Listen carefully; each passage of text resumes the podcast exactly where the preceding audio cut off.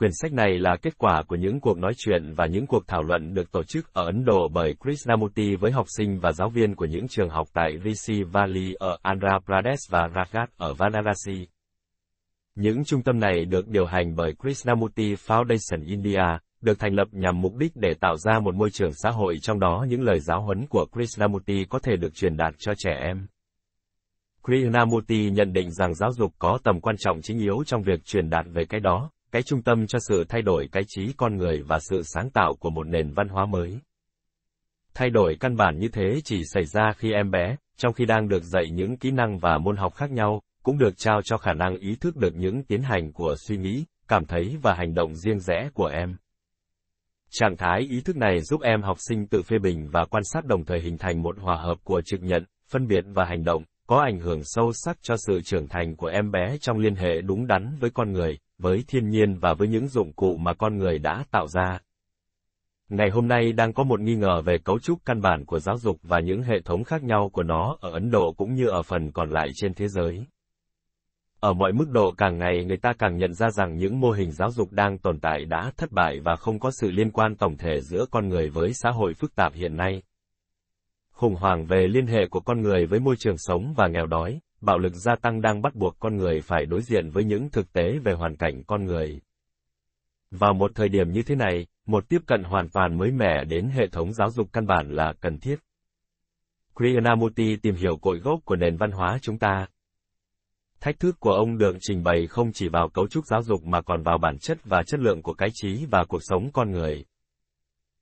Không giống như tất cả những cố gắng khác vì mục đích bảo vệ hay đề nghị những thay thế cho hệ thống giáo dục, Krishnamurti tiếp cận vấn đề bằng cách phá vỡ giới hạn của những nền văn hóa riêng biệt và thiết lập những giá trị hoàn toàn mới mẻ, và vì thế có thể tạo ra một nền văn minh mới mẻ và một xã hội mới mẻ. Đối với Krishnamurti một cái trí mới mẻ chỉ có được khi tinh thần tôn giáo và cách suy nghĩ khoa học hòa hợp trong cùng chuyển động của ý thức. Một trạng thái khi cách suy nghĩ khoa học và tinh thần tôn giáo không phải là hai tiến hành hay khả năng song song của cái trí. Chúng không hoạt động trong hai đường rãnh riêng biệt như hai chuyển động tách rời mà phải được kích động, nhưng là một chuyển động luôn luôn mới mẻ tuôn tràn tự nhiên trong thông minh và trong cái trí sáng tạo.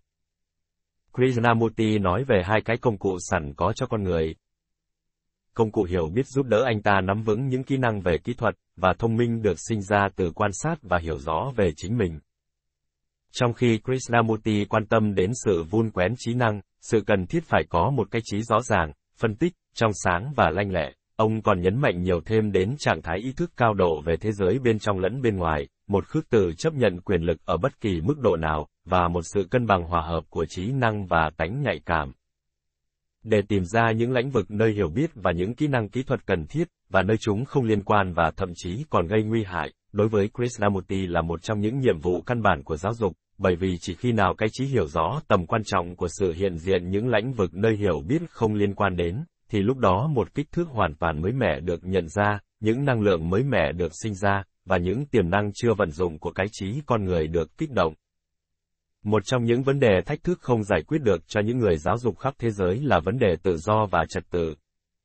Làm thế nào một em bé, một học sinh, lớn lên trong tự do và cùng lúc lại phát triển trạng thái ý thức sâu sắc của trật tự phía bên trong? Trật tự là cội gốc của tự do.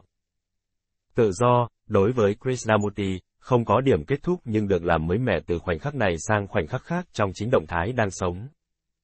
Trong những trang này, người ta có thể có được một ít hiểu rõ, một cảm thấy chất lượng tự do này mà trật tự là một thành phần tồn tại tự nhiên trong nó. Những năm tháng một em học sinh trải qua trong một trường học phải để lại trong em hương thơm và an lành. Điều này chỉ có thể xảy ra khi không có ganh đua, không có uy quyền, khi dạy học và học hỏi là một tiến hành cùng lúc trong hiện tại, nơi cả người giáo dục và người được giáo dục đều đang tham dự trong động thái học hỏi. Không giống như sự truyền đạt về tinh thần tôn giáo bởi nhiều giáo phái và những nhóm tôn giáo, Krishnamurti giải thích về thế giới thực tế này nhưng vẫn chứa đựng một kích thước tôn giáo sâu sắc. Những lời dạy của Krishnamurti khác hẳn sự tiếp cận truyền thống về liên hệ giữa người thầy giáo và người được dạy, vị đạo sư và người đệ tử.